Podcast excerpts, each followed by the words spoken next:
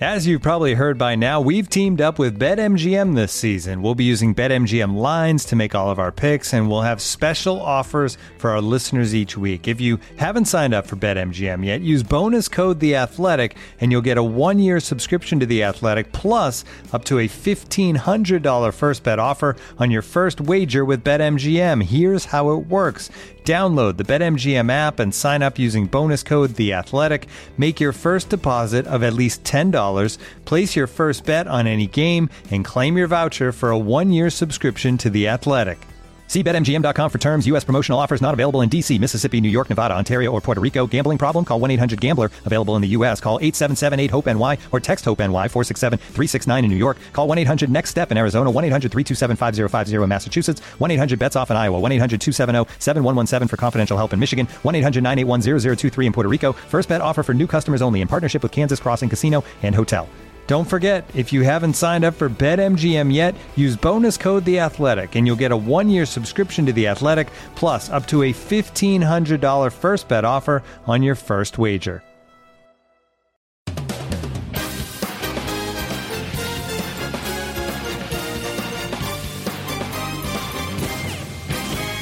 Welcome to the Audible. I'm Stewart Mandel, joined by Bruce Feldman. Man, the season is getting close, and in fact we're recording this on Thursday. There's an actual college football game tomorrow night, Cal Hawaii, if you can believe that. Cannot wait. Cannot wait for that game. This is going to be the most anticipated game between two teams that I picked to have a losing record uh, in the history of college football, just because it is a college football game. And it counts, you know. I mean, look, I'm, I want to see it. I want to see how Cal try, you know, does after Jared Goff. They lost their top six receivers. I think Davis Webb will do really well there. Davis Webb is definitely the source of curiosity for me. You know, he, he had a good run at Texas Tech. I believe one of the ESPN draft gurus had him as the number one senior quarterback. So that's a heck of a grad transfer pickup uh, for Cal. The only problem is why he's so bad that he could go out and throw for 500 yards, and I won't know what that means exactly.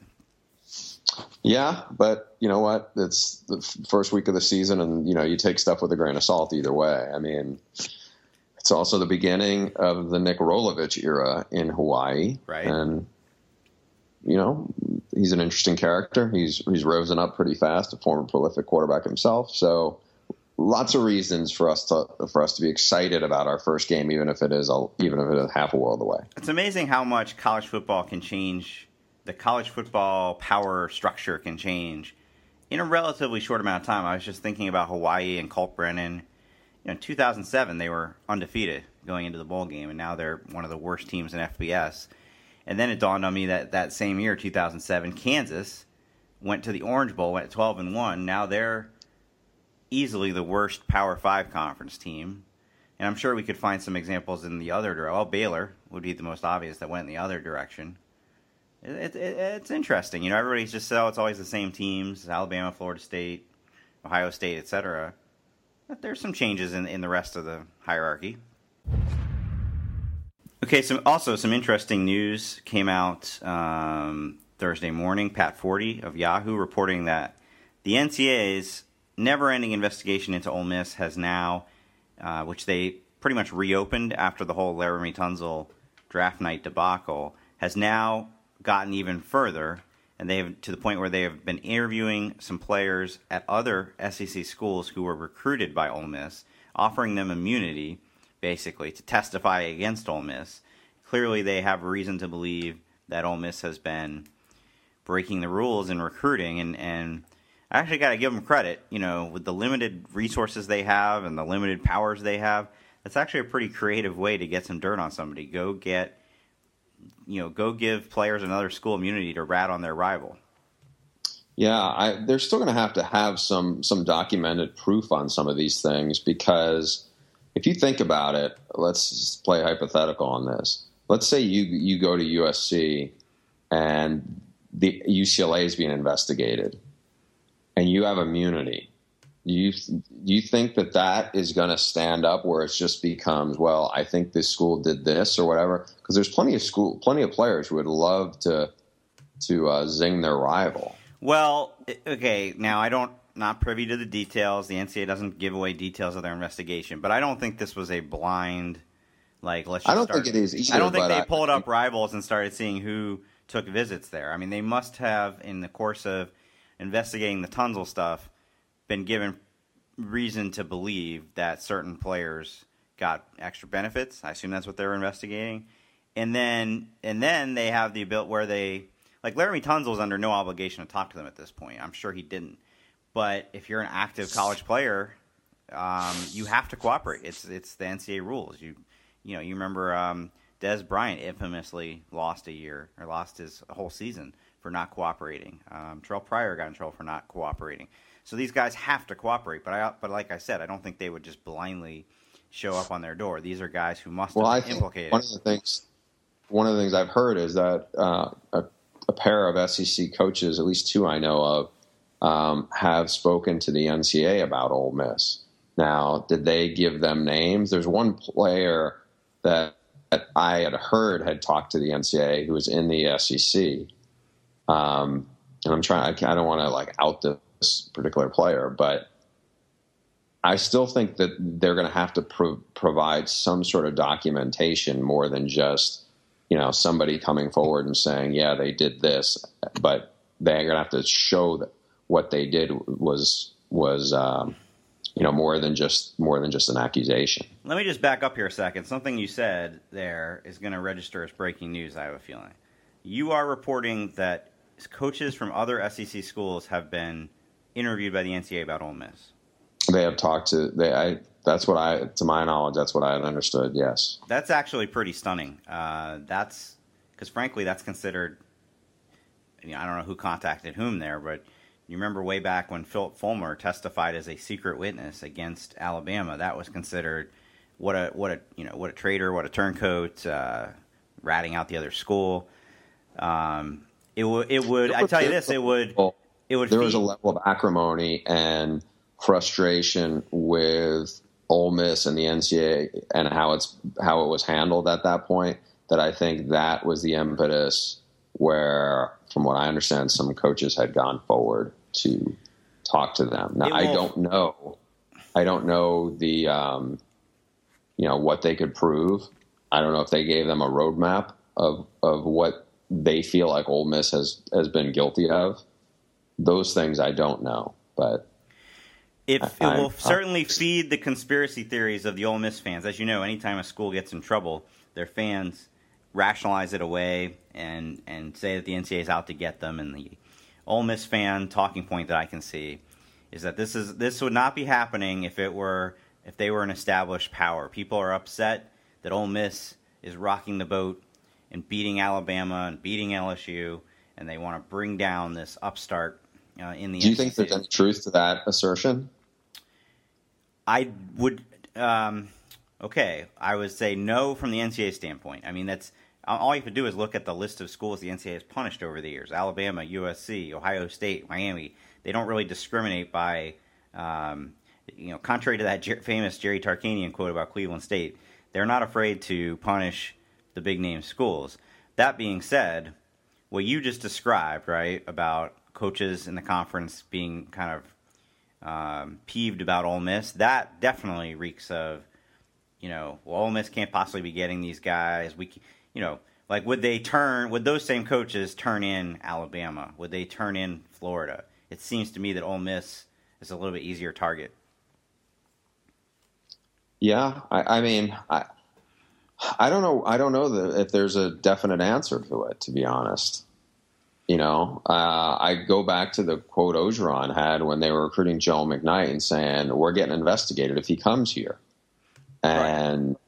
it was because it seems like it's out of left field or a curveball for a top recruit to go to a school that traditionally doesn't get the top recruits. Well, that's how this all started in 2013. That, the, they were able to get uh, Laquan Treadwell to come down from Illinois, that they were able to get. Uh, Tunsil, I believe, was the top offensive lineman in the whole class that year. Um, you know, raises people's suspicions. Do you think, in hindsight, Hugh Freeze regrets that tweet where he basically invited, it said, "If you got something on us, come, you know, bring it." Like, basically invited everybody to to to investigate them. I, I doubt it because I think some of this stuff would have happened. It wasn't like Hugh Freeze, you know, Gary Hart had that old, you know, kind of dared people to follow him, and they did. I don't think it's. I think all this stuff would have come forth whether he sent out a tweet or not. Well, I don't know where this will head. We don't know the specifics of what exactly they found or are trying to find. But one thing it does mean is that this is just going to keep dragging on.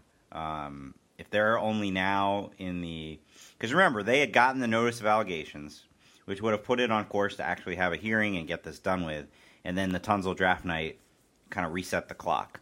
So if they are still interviewing people, uh, Ole Miss is, is probably a year or more away from having any sort of resolution to this. And this has been going on since 2013. Yeah, I mean, and that if if if you're an Ole Miss person, that's probably the worst thing that can happen because then it's just the dark cloud. I mean, I go back a little bit to the to the Miami Nevin Shapiro case, and I think the hardest thing for them was it hung over the place for a couple of years, and I, I feel like that kind of you know threw everything there into a little bit of chaos. Well, let me ask you this. Here, let me throw this out there and I have no basis to think that this is happening, but it's just an interesting idea. You know, Ole Miss could be pretty good this year. For all we know, they could they could be a ten and two team, but I'm not predicting that. I think they might take a little bit of a step back. They lost so many key guys, but of course they recruited well. They should be in good shape going forward. They open with Florida State in Orlando. Week three they play Alabama in Oxford. Week four they play Georgia. If they were to get off to a pretty rough start, a one and three type start, and if they have reason to believe that they're going to get busted for something major, do you just go ahead and take a postseason ban voluntarily so that that's out of the way, and then whenever they finally do resolve this, you don't you're not in danger of that happening again? Yeah, I mean that's a, I think that's a very real realistic possibility. You do. You know, they, yeah, I think it is. You know, the question I always wonder about. Let's say there's a big difference between ten and two. That's ten and two potentially could even get them into a, into the playoff. Right. But ten and two is probably gets you into it, and they've been in New Year's Six State bowls the last two years. Here's the schedule, Let's, right? Florida State, Wofford, Alabama. Let's say they start one and two. Georgia at home, I would think you'd favor Ole Miss right now, but we don't know really how good either of those teams are going to be. Let's just say they win it, two and two, and they beat Memphis, and they're three and two. But then they play back to back road games against Arkansas and LSU which they could easily lose both of those. If they get to the three loss period and they're four and three or whatever they would be, yeah, I then it would, you know, if all these signs and Ole Miss should have a sense of this by by mid October, I would think. If they get to that point, then I think they, you know, probably have to say, all right, you know, maybe this is this is the season we we uh, sacrifice. sacrifice. Miami did that in uh, with, with not as good a season, by the way. Well, they know. were six. They first of all they waited to, till the end, and then when they were realized they were going to be six and six, they went ahead and banned themselves. That was also a much more. I mean, we all knew, you know, as public because of the Yahoo Nevin Shapiro. We knew what what was at stake there, and we knew it was bad. You know, Ole Miss for the most part has tried to downplay this. You know, their public comments from Hugh Freeze, from the AD about at least the initial round of allegations Mean, you remember, it was basically to blame it on Houston Nutt and uh, and and claim that what's Hugh Freeze's line? It, well, nothing in here indicates to me that guys were trying to intentionally cheat. You know, they accidentally broke the rules. So you're not going to ban yourself from the postseason if you truly believe it's that ticky tack. You would have to, whatever new things are being uncovered, you would have to accept that, yep, this was bad, bad enough that they might ban us.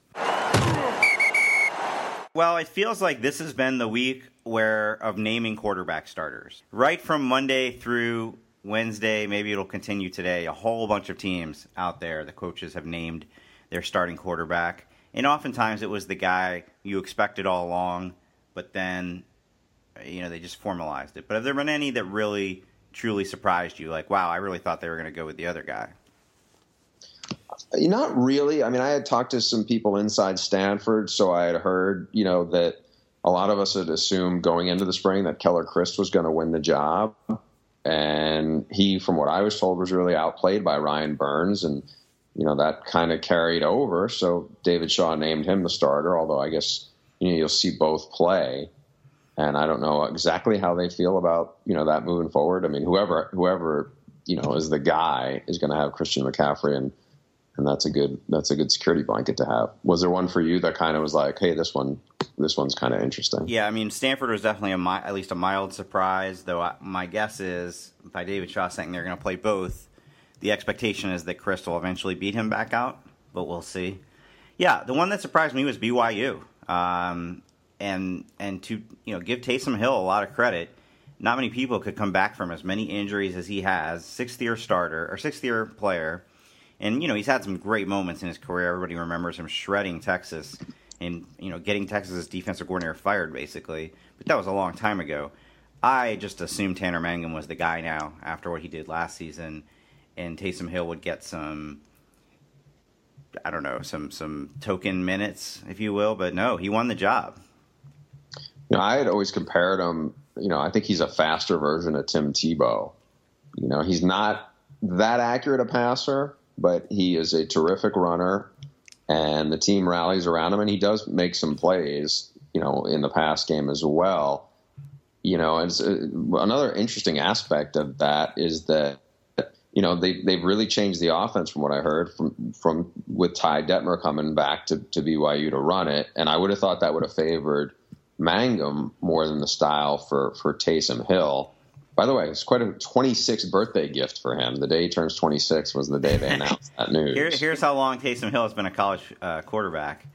He initially signed with Stanford to play for Jim Harbaugh.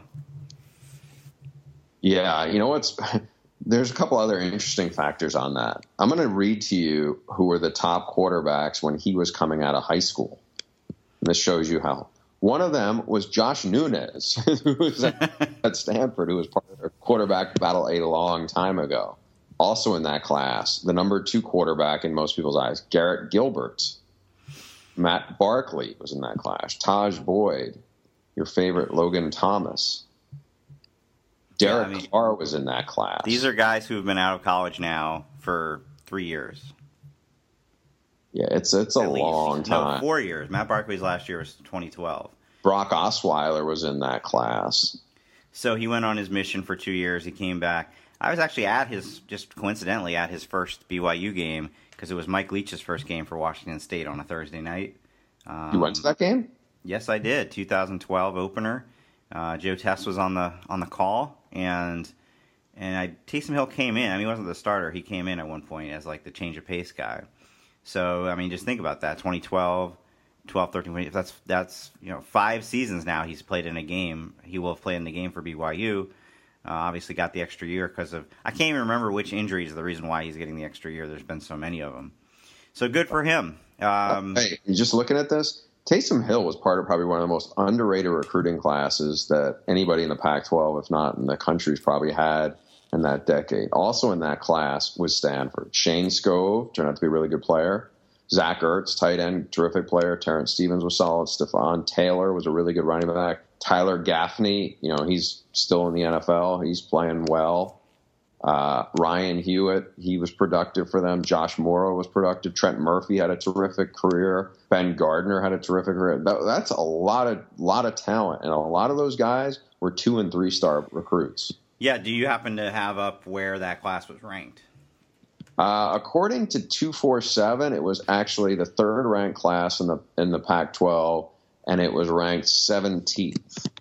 Oh, so, okay. So it wasn't like forty sixth, and these guys, you know, but seven. I mean, seventeenth is pretty good, and actually very surprising to think about it in hindsight. Because if they signed in two thousand nine, I mean, Stanford hadn't even had their first winning season yet in this run. No, and it, it, I think a lot of those guys bought into you know what you said with the vision of of Jim Harbaugh and everything, and obviously it played out. Um, you know, I think that that class, and I'm looking at rivals, also had them as that was 20th. But I mean, what was what you looked at is so. If I if I said to you, who would you guess were the biggest names? I rattled off some of those. Who were the highest rated guys? Who would you have guessed? Among those players? Yeah. Josh Mauro was a very athletic guy. I'm wondering if he was one of the more higher rated guys. No, he was a three star guy. Their their highest rated recruit was actually a player I honestly don't remember much of, Jeremy Roberts. He was a wide receiver from Long Beach. And then after that, Stepfan Taylor was a four star guy. But by, by, the way, this whole discussion is just like gold candy for one of our most loyal listeners who is on the Stanford staff and deals with recruiting. Uh, he's loving this right now. Yeah. Hey, hey, Eubanks, we're we're glad we're uh, making your your ride home a little more enjoyable. Um, anyway, yeah, those guys obviously had a really good eye for developing talent as well. Trent Murphy, three star guy. I mean, there's just it, it's just very impressive to see. And this was one of those foundation classes. Um, you know, Zach Ertz, three star. Just it just it's impressive when what the evaluation side does. So, sorry for that tangent, Stu. I didn't mean to walk you right. down that road. Just real quick, some of the other notable ones: Trace McSorley um, named the starter at Penn State. We saw him a little bit in the bowl game. That's not entirely surprising. Tyler O'Connor, also Michigan State, fifth year senior, uh, played well. You know, was the quarterback or one of the two quarterbacks when they knocked off Ohio State last season. So that's kind of a, you know, this guy has experience. It's not like he's, uh, you know, I remember the the year they really struggled was the year between Kirk Cousins and Connor Cook uh, getting the job. They really struggled that year in between. You would think, and and this was in my mailbag this week, because I once again am underestimating Michigan State. You would think they'll have a smoother uh, transition with quarterback this season. Yeah, um, another one that was earlier in the week, I think was over the weekend. Max Browne has been named the starter at USC. Not a big surprise. I think what surprised some people was how close the gap that uh, Sam Darnold made it. And Clay Helton, the coach there, did talk about how they will work in some packages for Sam Darnold, who's more athletic than Max Browne. So, going to be uh, and and there's some still big uh, quarterback battles still out there. Obviously, Alabama's the huge one. Notre Dame is going to sort itself out, we think, at some point in the season. So, those are, those are, and Georgia is another one to keep an eye on as well. Georgia's a very interesting one. Does Jacob Eason get the nod right from week one or not? Oh, and te- technically, Texas hasn't named a guy yet. Either. I'm kind of morbidly curious about Auburn and the fact that they still have three guys in the mix this late into the preseason. I started watching Last Chance U on Netflix. Everybody's raving about the uh, documentary mm-hmm. about East Mississippi uh, JUCO, and of course, one of the uh, you know one of the stars of the show is John Franklin III, who's now in the mix at Auburn. I've I've only made it through one episode where he came in off the bench and lit it up. So I don't know. I mean, we talked, I believe, on the last podcast about how down we are in Auburn, and this is a big reason why. You would think one of those guys would have emerged by now. Yeah, I know, and it's it's crazy how little of the benefit of the doubt Gus Malzahn is getting now after one one really disappointing year. Um, I would, well, I'd well like two to, of the three contenders were were the guys that that were the quarterbacks last year. Jeremy Johnson and Sean White and struggled so miserably. So that's one reason for lack of faith. But you're right. For the longest time, he was the quarterback guy. He's the guy who coached Cam Newton, the guy who, uh, you know, Nick Marshall was going to be a DB at Georgia. He turned him into a quarterback that took Auburn to the national title game. How quickly that benefit of the doubt has disappeared. Yeah, and so speaking of Gus Malzahn, I'm going to transition to this. Uh, I had my hot seat rankings to enter the season. I have Gus Malzahn number two, right behind Darrell Hazell. He's making five million dollars a year. He's only two years removed from having them in the national title game. Yeah, the but difference think, between him and Darrell Hazell is pretty stark. I think Daryl Darrell Hazell's won, I think, two Big Ten games in three years. The expectations are sky high at Auburn, and I think, think that you, when you have a really bad year like they did last year, perception wise, it was worse. Now, what I the reason why I had him higher up is because there's some other guys on that, that list. Charlie Strong would be one of them, who I think have a chance, have a better chance of getting some momentum. Whereas I look at that Auburn schedule, I see them starting one and three, and that doesn't even include all the road games they have against good teams coming up any name on there that of, the, those 10 or 11 guys surprise you? Um, let's see. Let's see. It's more the order, I guess, that I'd be surprised at. You have Kevin Sumlin pretty far down the list, and maybe that's because you expect him to be really good. But you know, I I would argue that he's actually on a hotter seat than Gus Malzahn because he hasn't been in the national title game, and they've invested all this money in the program um, based off his initial success, and of course, just the picture, the the perception of instability there with all the quarterbacks transferring, the assistant coaches getting into trouble. So you have Gus Malzahn number two, you have him down at number nine. I'm not saying I would reverse the order, but I do think someone's I think on a hotter the, seat. It really ha- a lot of that has to do with the volatility of how Auburn is run. And as I said, I don't think Auburn's going to be very good this year. I think A&M will be will be solid. I don't think Auburn will be. You got Mike Mac- MacIntyre from Colorado, number three. I, I, that probably is true, but I would say that's not fair. I mean, the the mess he inherited. We talked about how bad Kansas is. That's what Colorado was when he took over. What three years ago? And yeah, I mean they haven't gotten over the hump. They haven't been to a bowl game yet. Um, I believe they're four and nine last year. You would have thought they'd be a little bit better than that. In fact, you have it here. He's ten and twenty-seven, and just two and twenty-five in Pac-12 play. But It's the two and twenty-five of Pac-12 that I think really stings. And there's, I think patience is starting to wear. They need to have some good things start to happen. Well, I actually picked them not to finish sixth. I picked them fifth in the South. So, so you, who do you have, have an even worse year than them? ASU, who, who, in all honesty, I don't have a good read on. Maybe they're actually going to be pretty good, but it just feels like momentum has gotten away from Todd Graham. Do you think MacIntyre has to get to six wins this year to save his job? I think he does. I mean, I, he did a really good job at San Jose State, but I just think that you know they've upgraded facilities now. I think people need to see some good things start to happen, and I think it's a tougher sell to go. You know, if they go five and seven, I think maybe he'd have a chance of surviving. But from what I heard now, there, there's some expectations there that they got to get something going there, and it's it's just their offensive line isn't very good going into going into this year. I think there's some concerns there.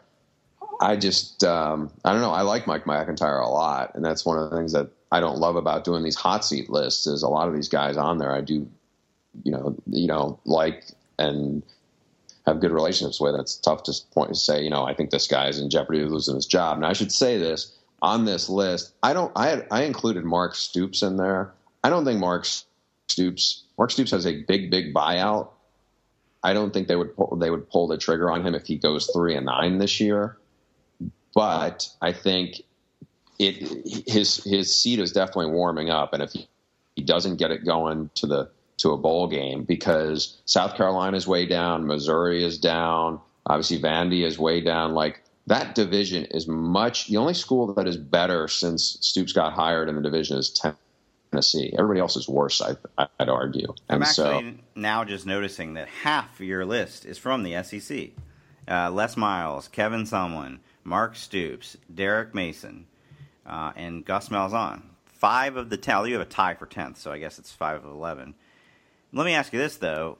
Again, it seems like you are kind of you're kind of modifying the list a little bit based on how you actually think they're going to do, because Les Miles was you know inches away from getting fired last year, and you only have him tied for tenth. Yeah, because I I think you know I almost felt like a lot of these guys. I don't think Charlie Charlie Strong is going to get fired either. You know, I those last like three of the last four names on the list are guys. I think their teams will show enough improvement that I think they will retain their jobs. The only one I'm not of that group at the bottom of the list that I'm not sure about is Dana Holgorsen because I just don't think his AD is supporting him.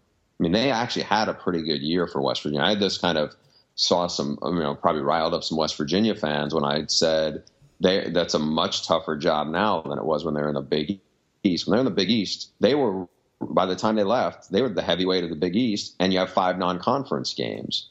In this league, you have three, and outside of the Kansas schools and Iowa State, you are the toughest job to win to win at. I think resource wise, including you know recruiting base. So, was there anybody you you didn't see on the list who you think should, would have thought would have been on there? All right, yeah, I'll give you two names: Mike Riley and Paul Johnson. I, I thought of Paul Johnson for sure. Mike Riley hasn't. I mean, this is what year is this for him there? It's only his second year, but it was such a bad That's first correct. year that I mean, there were a lot of Nebraska fans that wanted to fire him. Almost as there was so much skepticism over him in the first place. How do you fire Mike Riley after two seasons, though? What if they go five and seven again? Still, you got to give him more. I mean, this isn't a first-time head coach. He's a proven guy. It's also a guy who, you know, I, I think you, you got to. It's not like he has some kind of embarrassed the program in a way, uh, you know, like in how he's how he's managed it or you know how he's handled himself. It'd be a different story if like he was a bad character guy, well, but he's I, not. I think that the there was a lot of panic when they got off to as rough a start as they did, and that you know, the, first of all, the fact that they even got into a bowl game was fluky at five and seven, but then they got into it and then they beat uh, a decent team, and I think that you know they beat UCLA, and I think that probably cooled things a little bit for him. I, I mean, I, first of all, if they had it's lost that game, they would have had a five, a five and eight record, which I assume nobody in the history of college football has ever had.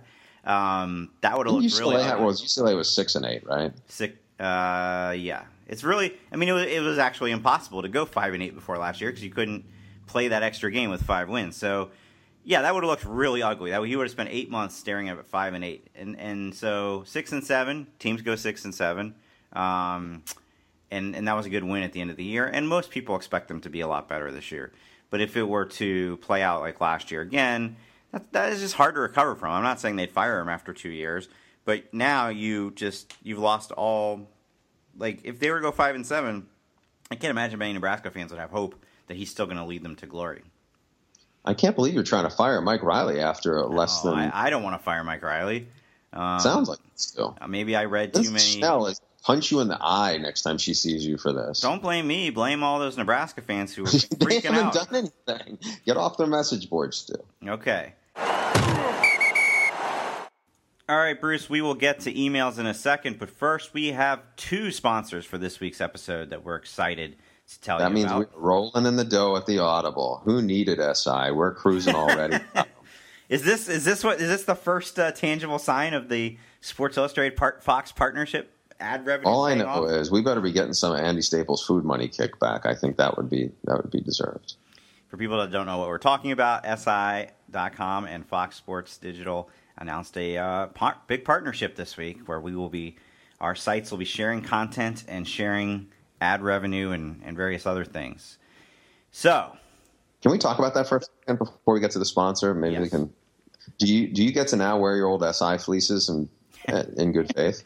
It's a good question. Um, I mean, basically, um, me and Staples, Thamel, Lindsay, we're all we're all we're getting the band back together. I guess we're theoretically all colleagues right now, and of course, the part I'm most excited about, and which I tweeted immediately, is that Clay Travis and Richard Deitsch are now colleagues. Could you imagine if you gave Clay one of your one of those fleeces, and Clay did like a podcast or whatever his show is, wearing an SI Sports Illustrated property of SI sweatshirt? I think what he should do that would infuriate Richard to no end is have just be on, himself. Just be himself. Yeah, well, that, no, he should have on like to to you know the, our PR people need to get behind this and to kind of like um, show a force, promote this new brand new partnership that he would because you know Richard hosts a, a great uh, the Media Circus podcast where he brings on various distinguished guests from around the media world, sports media world. I think Clay should have on his Outkick show. He should bring on an SL Price or a Chris Ballard or a Lee Jenkins and have a really serious conversation about magazine journalism. You can see the steam coming you out of his ears. Straight face. Stop it. Yeah. All right. Sponsors. The first one is SeatGeek, which is always the first place I go to look for tickets to a game or concert. I have the SeatGeek app on my phone, and I just used it the other day to look at tickets for Journey who's coming to AT&T Park on September 4th. Who wouldn't want to see that? Uh, everything about SeatGeek is designed to make life easier for sports and music fans. It does all the price comparison for you by searching multiple ticket sites and ensuring that you get the best possible deal. SeatGeek does all the work, and you save time and money. Best of all, our listeners get a $20 rebate off their first SeatGeek purchase. So, here's what you got to do. Download the SeatGeek app to your phone, go to the settings tab, click add a promo code, enter promo code audible, and SeatGeek will send you $20 after you've made your first ticket purchase. Download the SeatGeek app and enter promo code Audible today. All right, Stew, my turn. Um, and I have Rocket Mortgage by Quicken Loans proudly supports the Audible. See, they're proud to support the Audible. SeatGeek didn't even go that far. So, hey, Rocket, don't go defending SeatGeek. Rocket Mortgage brings the mortgage approval process into the 21st century. It's fast, it's powerful, it's completely online. Basically, that's how we describe you, Stew fast, powerful, and completely online. Rocket Mortgage has taken all the complicated, time consuming parts of applying for a mortgage out of the equation. And as you know, both of us hate equations, so that's good. Hate searching through stacks of old files and paperwork. Yeah, this is right up my alley. I, I do expense reports like once a year, so paperwork. I don't need it. Uh, with Rocket Mortgage, you can easily share your bank statements and pay stubs at the touch of a button, helping you get approved in minutes for a custom mortgage solution that's been tailored to your unique financial situation. Even better, Stew, with Rocket Mortgage, you can do all of this on your phone or tablet. It's a quick online process that you can manage from the convenience of your couch. So, if you're looking to refinance your mortgage or buy a second home, as Stew is right now, check out Rocket Mortgage today at quickenloans.com backslash audible. I'm not looking to buy a second home, but I'm very tempted to uh, use Quicken Loans to do a refinance because the rates right now are ridiculously low. It is it is time for the mailbag. You can send your emails to the theaudiblepod at gmail.com. Bruce, this first one actually has a, a nice tie-in to what you were your hot seat list that you were talking about earlier. This is from Scott Carey, Bruce and Stewart. The season kickoff is right around the corner. Is it too early for your prediction for this year's Arizona Bowl matchup? Actually, come to the site on next Monday or Tuesday. I can't remember which one. I will have my bowl projections for the Arizona Bowl and every other bowl. But here's the question. He's also wondering what is more likely to happen this year in the SEC West? Three head coaches lose their jobs or three teams finish the season in the top 10? I will say the latter. I think it's three teams finish in the top 10. And from the SEC West, even if you know it's nightmare scenarios at Auburn and Texas A&M, I mean, would Les Miles be the third person you'd look at who could lose their job? Would it be some kind of horrific scandal that would, you know, force Freeze out? I just don't know. I I think it's very plausible that you could have an undefeated SEC West team, you know, either Alabama or LSU, and then it's possible Ole Miss could be, you know, uh, nine and three, ten and three, and crack the top ten. Agree? Yeah, I agree. I I think three is too many coaches that could get fired, but I think it. I don't want to say definite, but it seems highly likely two would. And this is the animal, by the way, that the SEC West created by paying all these coaches four, five, six million dollars. There's just no leash. You know, you look at Gus Malzahn. You have one bad season and you're on the hot seat. Kevin Sumlin, his first year was the most successful season Texas A&M had in probably 15 50 years. years. 50 years. 50 years. Wow. Uh, I was thinking of the year they actually won the. No, that's the first top five finish in 50 years. You know, Johnny Manziel, the best, you know, most Heisman winner, best player to come through there in a long time. Now he's on the hot seat. You know, Bret Bielema is everybody's favorite guy right now. He's got the new reality show. If they go six and six this year, he's on the hot seat going into next year. It's just, uh, you know, Saban's really the only one that's probably untouchable right now. I would say Dan Mullen too. Saban and Dan Mullen. There's your only untouchable ones in the whole division.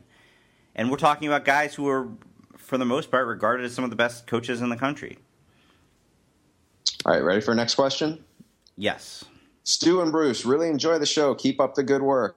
A couple of things for your next mailbag. One, how can people identify good or bad coordinators? As an example, while I'm a Big Ten fan and know Wisconsin typically has an excellent defense, based on the near universal acclaim of LSU stealing him, I'm not sure I realized just how great Dave, Dave Aranda apparently was. How do media members or neutral fans tell the difference between a mediocre coordinator and a good one? And the second part of this question, you guys keep suggesting recommend, recommending the pod to others. So I'd like to challenge both of you to give me your best 10 second elevator pitch style description for the show for college football fans. Thank you for your time, Joseph Sura. Okay, let's tackle the second part first. What your 10 second elevator pitch for the podcast? Yes. Two college football quote unquote experts, giving you their firsthand knowledge and expertise, and occasionally throwing in questions about marijuana use. Fair enough. Uh, that, I, I, won't try to top that. Um, I'll try, so to think, you, of, try to think of a better one. That's a good question he asks. You know, with Dave Aranda, you know, as much success as Wisconsin's had going back to Barry Alvarez, they weren't necessarily an elite defensive team every year. You know, maybe some years they were, some years they weren't. They so I guess the answer to the question is look at because let's start with the premise that and this is certainly not 100% true, but you know, just like you were talking about Stanford's recruiting class at the beginning from 2009. Generally speaking, you know which schools are going to get the 4 and 5 stars and you know which schools are going to get the 2 and 3 stars and have to overachieve. Wisconsin's one of those schools. Michigan State's another one of those schools. How did I know Pat Narduzzi was such a great defensive coordinator? Because year after year under Dantonio, they would produce a top 10 defense without you know teaming with future NFL stars. Wisconsin, can you name is, there a guy on that d- defense last year that's going to go on to any sort of NFL All Pro whatnot? They were one of the best defenses in the country. That to me is one way to identify them, but it is admittedly harder when you're talking about a Will Muschamp, somebody who all of his stops he's been coaching the Blue Chippers. Yeah, I would I would tend to agree with you. I mean, look, Dave Aranda had top ten defenses three years in a row at Wisconsin. So, I mean, like you said, I, I look at it on two ends. One, are the guys is it a guy working with a lot of new starters and they still have success? There's no drop off. And then the other half, it would be kind of what you said when you look and say, hey, this is a top 10 defense despite, you know, it's not like Dave Aranda um, had a bunch of J.J. Watts out there. You know, and Joe Schobert was a really good player last year, but it wasn't like you looked in the secondary and saw a bunch of high round picks. So I think the talent is is not quite what he's got. Is certainly not at the level of what he's inherited at at uh, LSU. Another Bob one that falls in that category, Don Brown. You know, why did Jim Harbaugh swoop up Don Brown? Because he had the number one defense in the country last year at Boston College, who, by the yeah, way, was terrible as a team, but still produced the number one defense.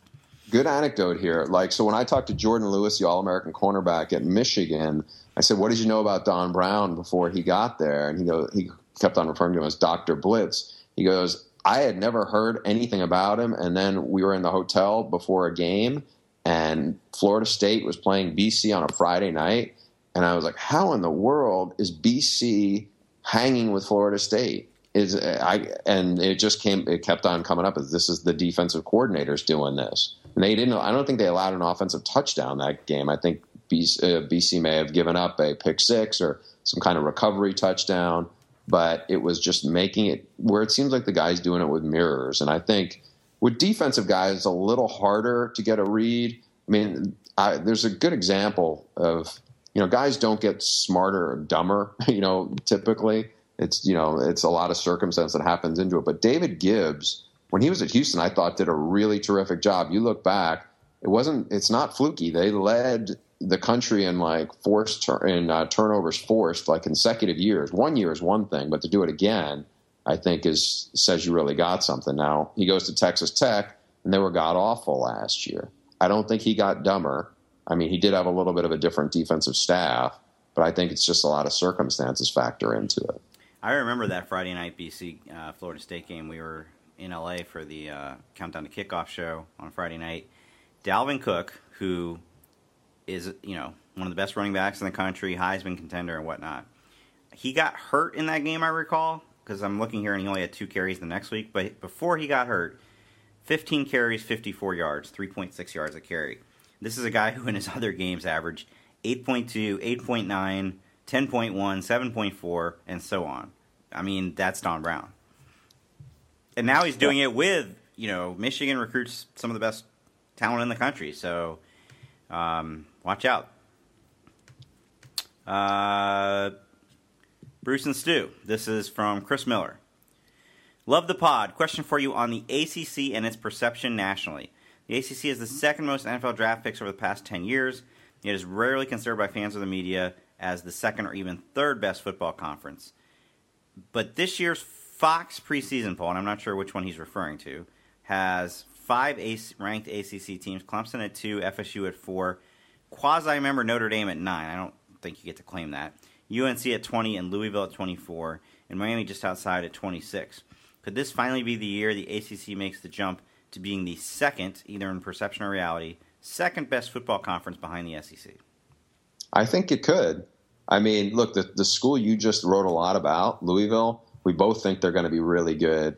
We both, I mean, I think Clemson's going to win the national title. I think Florida State, you know, is capable of going to the playoff too. Let's take a like take Notre Dame out of the equation because they're still technically independent. I think UNC is good. Uh, Miami has one of the best quarterbacks in the country. I think Miami can win eight games.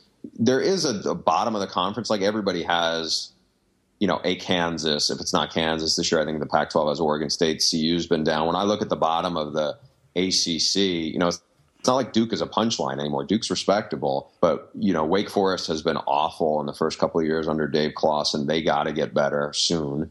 BC, like you mentioned, was really bad last year. Now they were banged up. We'll see how much better they can be. They did lose Don Brown. I thought that's a huge loss, but uh, it felt like, especially in Miami's division, you know, it just felt like there's a lot of mediocrity. I mean, we, we both think North Carolina is pretty good. You're a little more down on Virginia Tech than I am. You know, we both think Pittsburgh's pretty good. I think the the reputation of the of the ACC did not go in the toilet overnight. It's going to have it probably will take more than one one or two big years to get it fixed. The area where I think they're kind of down or were down for a lot of that decade was aside from Jameis Winston, I didn't feel like there was a lot of elite quarterbacks in that conference. So you see some good defensive talent, but I just didn't see a lot more. I'm not saying there was nobody, but you'd be hard pressed. You know, who are the five, excluding the Deshaun Watson, who would, would you think would be the five best ACC quarterbacks of the last decade? Reggie Ball. Uh, uh, no, you're right. It went through a very. There was a year when they had and this is a long time ago now. Philip Rivers, Matt Schaub, and some other guys, and then they just went through about a decade of um, of misery. And in fact, it really paralleled. You know, when you think about it, Florida State's kind of the standard bearer in that conference. And after Chris Weinke left, the rest of Bobby Bowden's tenure, they never he just never could find a quarterback. And then Jimbo Fisher comes in and produces three straight first rounders. We'll see what Deondre Francois does you know, the, the narrative of the ACC has changed quite a bit in the last few years. You remember, for so long, it was they just got so bashed. I believe they were like two and eleven in BCS games. Somebody will correct me on that. I mean, they went through a long period where they not only were they not contending for national titles, they weren't winning the big bowl games. And now in the last three years, you've had Florida State win uh, a national title, Clemson play in the title game, Florida State reach the playoff the next year, and now two preseason top five teams. So I would put the top of the ACC up against anybody's, including the SECs.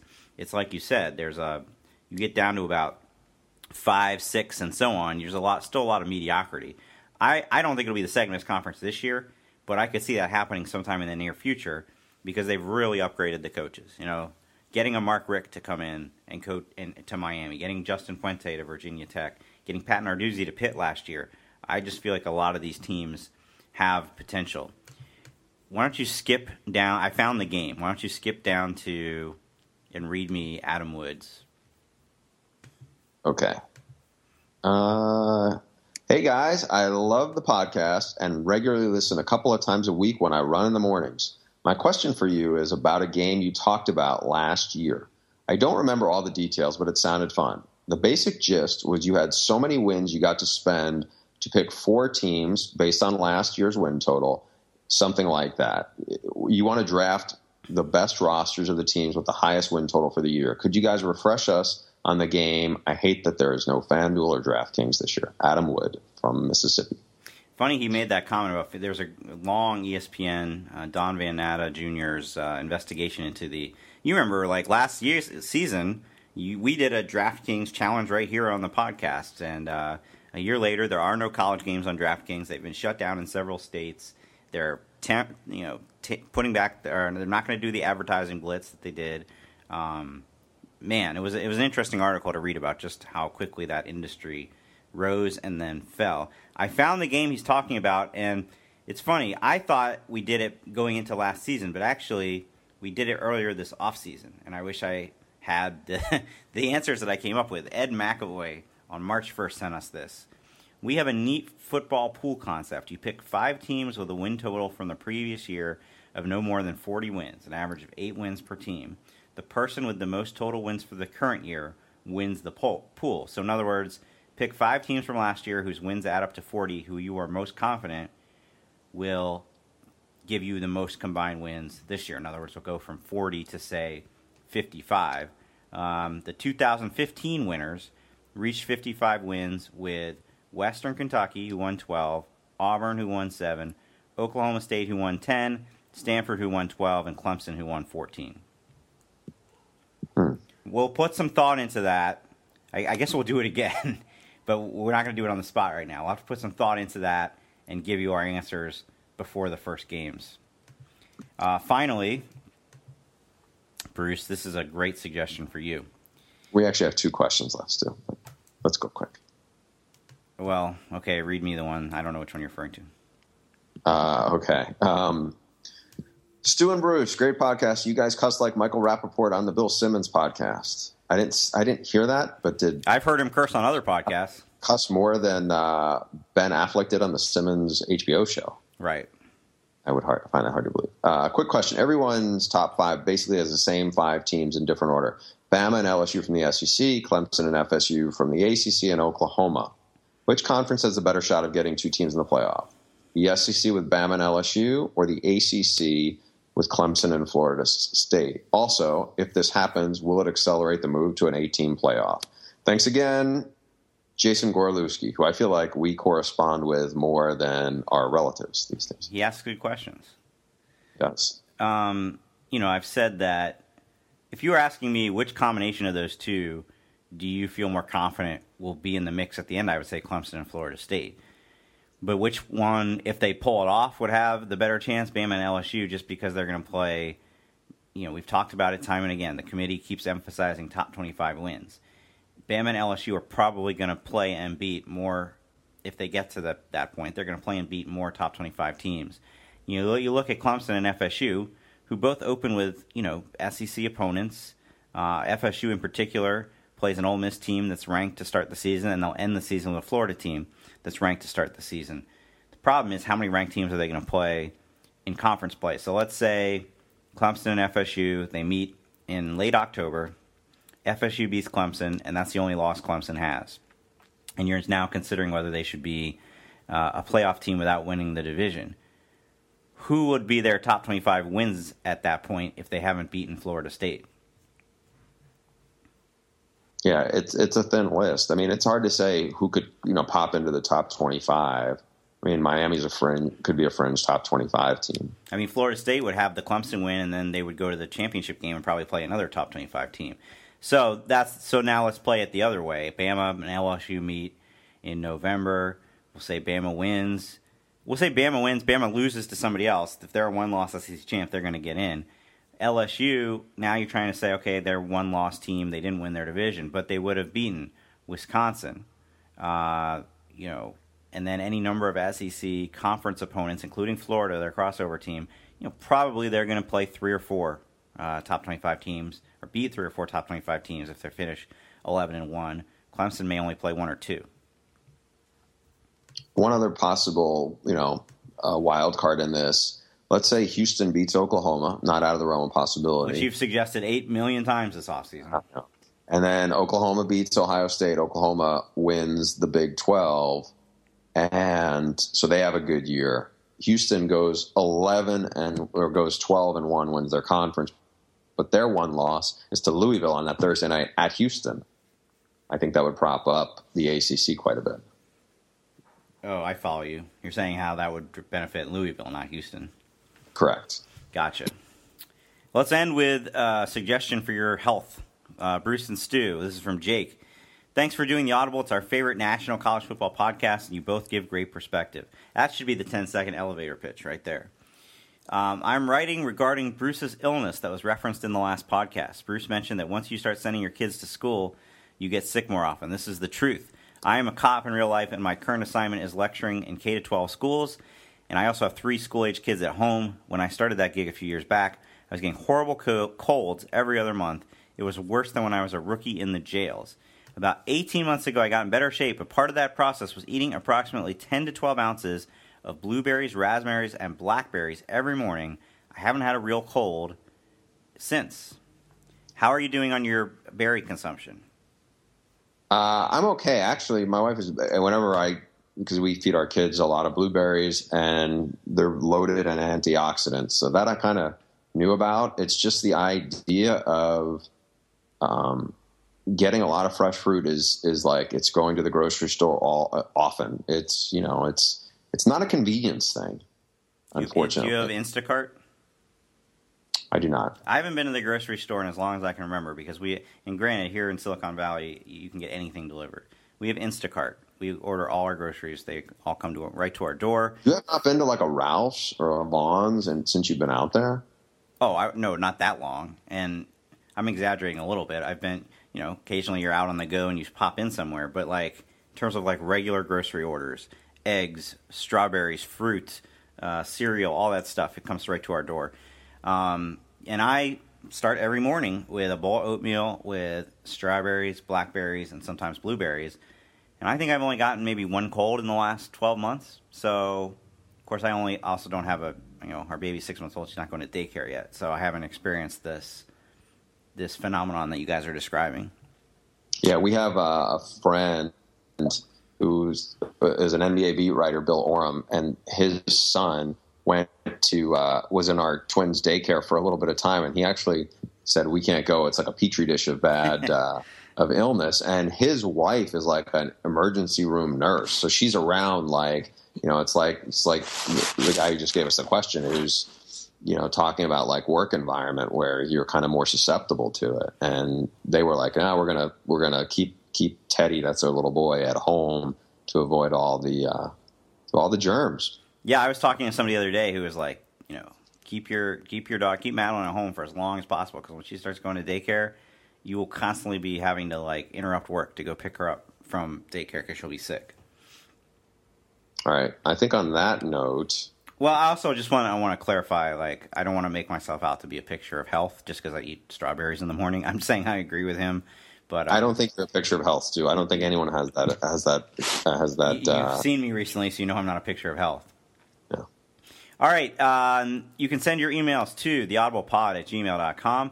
Hard to believe, but next time we do one of these podcasts, there will have been a college football game in the books, that Cal Hawaii game, and and I just can't wait. Next week we're going to get to I mean, not that we haven't mentioned some of these opening week games during the off season, but we will get to really break them down because they're going to be that weekend. Can't wait. I can tell from your voice you can't wait. As always, if you enjoy the Audible, you should subscribe on iTunes, Stitcher, or your favorite podcast app, and you should tell ten of your friends. Use that elevator pitch that I uh, I gave you. Hey Stew, while you're ago. going, I think maybe we should tease something else that we can we should announce. It's funny, you, we didn't plan this, but I was just thinking the same thing. Okay, so Drum what's going to happen? please. Drum roll, please. What's going to happen on week one, Stew? All right. What new thing for our Audible listeners can we can we bring forth to a new platform? All right, we're very pleased to announce that we are going multimedia here. Um, every weekend this season on Saturdays, you will want to have your phone handy. I'm sure you will anyway and we are going to go live on Facebook throughout the day, but in particular, end of night after the big primetime games have been played. Uh, one of us will be in studio in LA, usually me. One of us will be remote, usually you, because you're doing sidelines. Uh, Kristen Balboni will be our host. And uh, yeah, I mean, a lot of the conversation, kind of conversations you have, a, uh, a lot of the conversations you hear us have on Monday mornings on the Audible about, oh my gosh, Ohio State lost. What does that mean for the playoff race going forward? How did the Heisman race change? What coach is now more likely to get fired? Why wait till Monday? We're going to go ahead and have it on Saturday on Facebook Live. We're really excited about it. Yeah, and because uh, a lot, a lot of people, I think, by the end of Saturday night, you've seen all the highlights. Even by early Saturday night, probably 20 times from the early games, you kind of numb to them. I, what we think people really want to hear is what does it all mean and put it into context. And we're going to try to do that on Saturday nights, and hopefully you guys will join us, and uh, hopefully we'll uh, we'll be able to kind of tease what we have going forward from that. yeah, there. I'm curious to see if our theory is right. That's a theory we've held for about a year now. We were uh, watching TV on a Saturday night, and they were seeing a highlight being played of a Virginia Tech game that took place at noon Eastern, and we said to our, each other, "I don't think people still want to see this at this point. I think they're more interested in." the game that not just the not the highlights of the game that just got played, but the what does this mean? So, and we feel like there's a little bit of a void in that in the uh, digital or TV world right now. Although for all we know, five other companies are hatching the same plan right now. So, uh, we'll give you more details as it gets closer. But certainly, we will be, even though it's Facebook product, we'll be tweeting it out uh, throughout the day on Saturdays whenever we're about to go live. All right. Thanks, guys. We'll talk to you soon.